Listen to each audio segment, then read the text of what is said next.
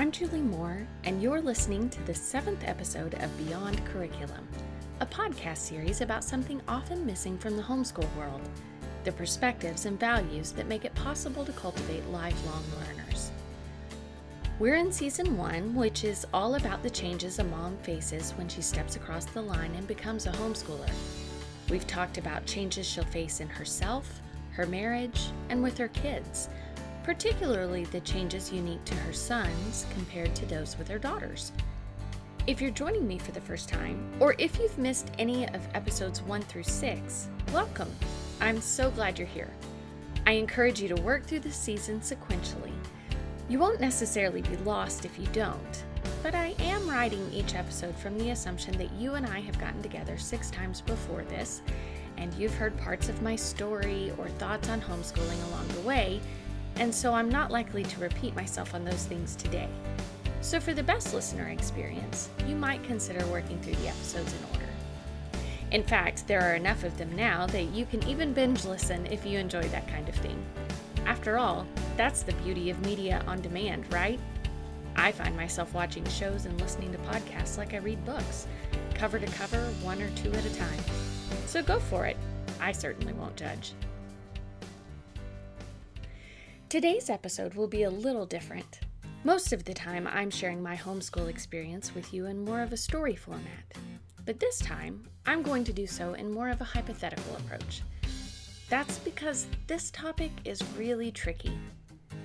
Every single homeschool family has to figure out how to relate productively to extended family and friends who are not homeschoolers.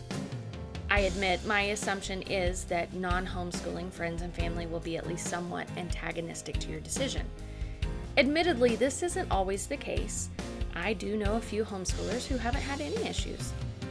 But the odds for most of us are that someone, at some point, will say something that causes us to feel defensive, and if we don't catch it fast enough, we can be well on our way to wrong responses that make mountains out of molehills. Currently, at the time of this recording in June of 2017, an estimated 3.5 million children in America are homeschooled. That's 1 million more than are in charter schools, and our numbers seem to be trending up and to the right by 3 to 8% every year.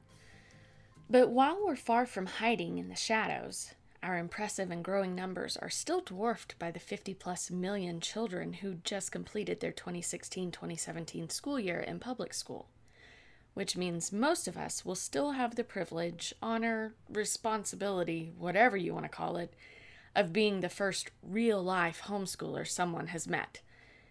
And that got me thinking about my daughters and future daughters in law should any of them decide to homeschool.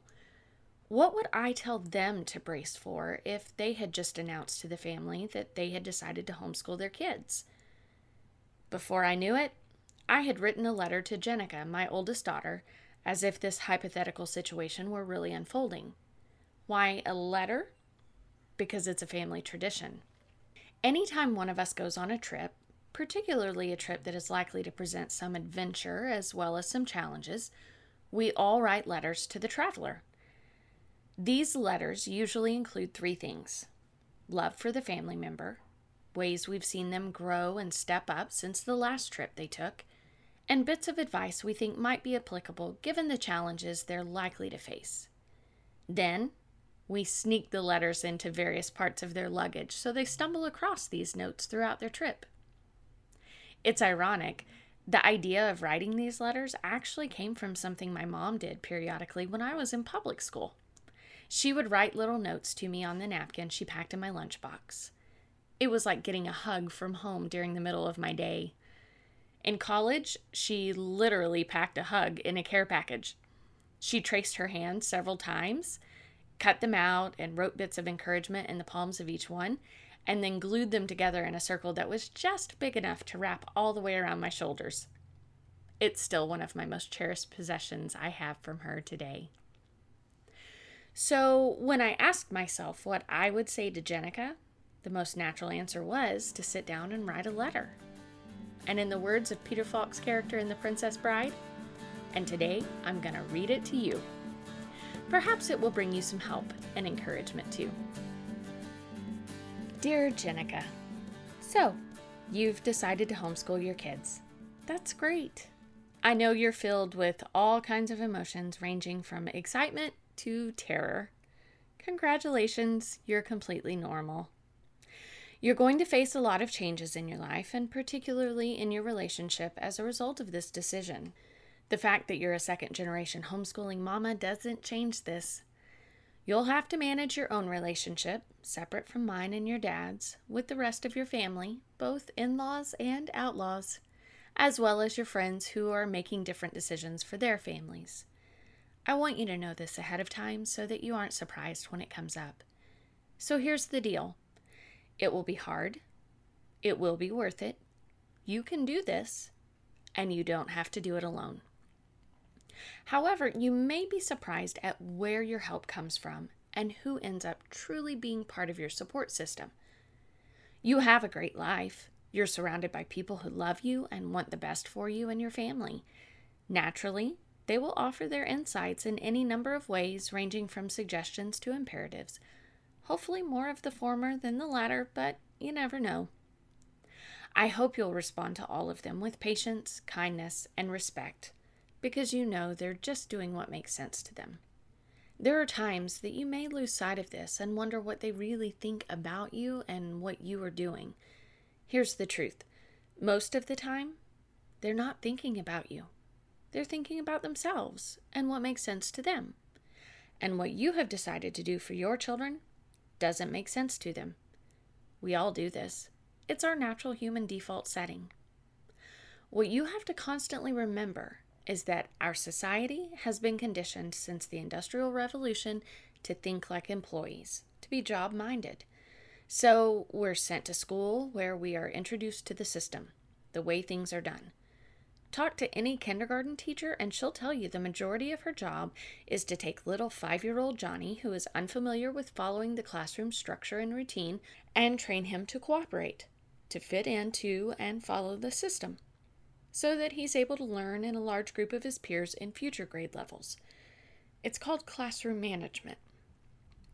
Once little guys are properly oriented, they're expected to promote up through grade school, middle school, and high school. They know they're to get good grades so that they're invited to continue on to a good college, which will lead them to a good internship, which leads to a good job, which leads to a good career, which leads to a good life. If they're lucky, they can have a Monday through Friday, 9 to 5 office job that allows them to come home in the evening and on the weekends, watch TV, hang out with family and friends, take a nice vacation every summer, year after year after year. That's how Americans are trained now. That is what is most comfortable and normal and expected for most of us. I'm not saying that's reality for everyone, but it is a huge part of what is meant by the American dream. So, your decision to homeschool your children will not make sense to most of your family and friends on two levels. One, you're preventing your children from entering the system. And if they don't go through the system, how will they be able to achieve the American dream? And two, you're supposed to be at that part of the process where you work, watch TV, spend time with loved ones, and take a vacation every now and then. Instead, you're choosing to hole up in your home 24 7, never getting a break from parenthood because you're now mixing it with educational responsibilities that you haven't trained for or gone to college to learn, like the professionals. And aren't you ready for a break? They love you, they love your children, and they're concerned about your decision. So let me do you a favor. I'm going to let you off the hook and tell you this secret. It is not your job to make them understand your perspective or your values that have played an important part in making this decision. It's not your job. There's no magic phrase you can utter that will make them understand. Some of them will come to understand over time as they see the difference in your kids as a result of homeschooling, but others will not ever understand it. They're simply comfortable with the way they are, and change or risk in others makes them uncomfortable. To them, best case scenario is that you're taking on a huge responsibility unnecessarily.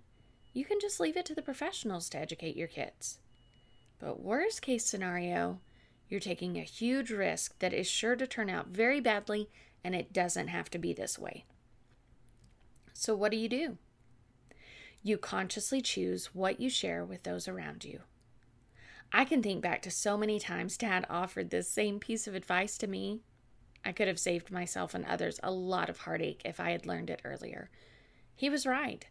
I just couldn't see it. I hope you're a faster learner than I. You have had a great relationship with your friends and family before the decision to homeschool. What has it been built on? What kinds of things do you talk about and do together? Continue building the relationship on those things. For example, our family loves music. We bond over it. We get together and sing on a regular basis a cappella, four part harmony, black notebooks, pitch pipes, the works. We invite each other to our recitals and concerts. We share our musical hopes, dreams, and achievements with one another. If you suddenly fell in love with visual art, would you be hurt or frustrated that the family didn't automatically start rallying around art? Of course not. You might float a couple of art related conversations out there and just see who else might be interested. You might extend an open invitation to join you at the museum or an art show now and then, but you wouldn't take it personally if there was a very small group of takers, right? Better yet, our family loves music and you have recently taken up the ukulele. Does that mean that when we sing together now, you expect to always play your ukulele? Or that everyone should learn to play the ukulele? And those who do not, do not really love music? Of course not. You'll continue to relate over music just like you always have. Sometimes you'll contribute to the discussion with a fun or interesting ukulele tale or joke, but it won't be all ukulele all the time. You won't be judging other family members because they don't feel inspired to take up the ukulele themselves. And if you're having trouble getting a particular passage under your fingers, it won't be offensive to you if one family member says, I play flute. I don't know the first thing about ukulele. And another says, Well, I don't play ukulele, but I play violin, and the way we tackle that kind of thing on violin is such and such. I'm encouraging you to handle your decision to homeschool the same way. Sure, homeschooling is a much bigger decision than playing the ukulele, but everyone has the right to decide the educational approach they believe will be best for their family. Too many times, we jump on the defensive and end up creating division and hard feelings where they didn't need to be. So continue relating to the family as you always have. Feel free to share fun anecdotes or encouraging achievements here and there. Be willing to laugh at yourself, and try not to commit everyone to being your own personal support system for this adventure. The opposite is also true. They are not your new school board with the power to make you comply to their academic standards. Knowing where the boundaries are on your role and someone else's role makes it possible for you to keep a firm grip on your responsibilities without feeling like you have to aggressively defend your territory, which in turn allows you to respond with grace and kindness. Like this Thank you for your input. That gives me another idea to consider. Or, hmm, that's a different way to look at it. Help me understand what you're seeing there. Most of the time, people just want to know they've been heard or that the problem they think they're seeing is on your radar and you're willing to face it, to do something about it. Maybe not the exact solution they offer, but something. As for you and the support you believe is necessary for your homeschooling success, look for that in the homeschooling community. Connect with other homeschoolers who are ahead of you and who are behind you. Always have someone you are chasing and someone who is chasing you. Use social media to your advantage. Joining groups that are built around homeschooling allows you to meet like minded individuals who are trying to achieve similar goals and understand what you're going through. This is where you will receive the positive support and encouragement you desire. Listen to podcasts, join a local homeschool group, Go to live events, workshops, and conferences.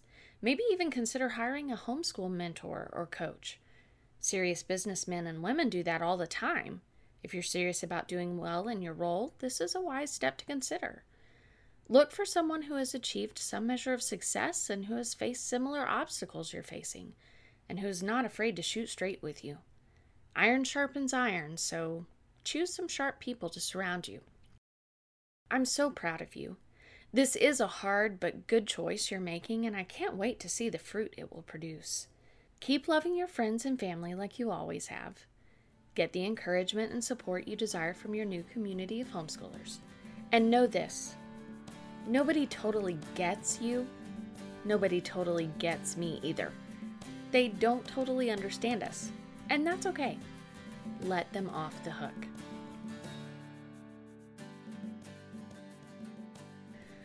Of course, there will always be circumstances that are outside the typical family dynamics. I've heard of seriously meddling family members who cross significant stewardship boundaries and make a legal mess out of another family member's right to homeschool. I've also heard of seriously abusive and neglectful families hiding under the guise of homeschooling. Extremes are always out there, and thankfully they don't constitute the majority. I'm not attempting to address those extremes. Just those looks, those questions, those confrontations so many of us face and don't always know how to diffuse. I really do hope this is a help to you. I hope the whole season has been a help to you. We have one more episode coming up where we'll hear from other moms who had to figure out the difference between helping their struggling learner and facing the reality that something out of the ordinary is going on and it's time to get some additional help. Editing help for this episode was provided by Brian and Laura Hobbs and Lydia Wong. Jeff Moore provided original music, and you even heard the Moore family Christmas caroling and Jenica on the ukulele. I told you we were a musical family. That's all for today. I'm your host, Julie Moore. Thanks so much for listening.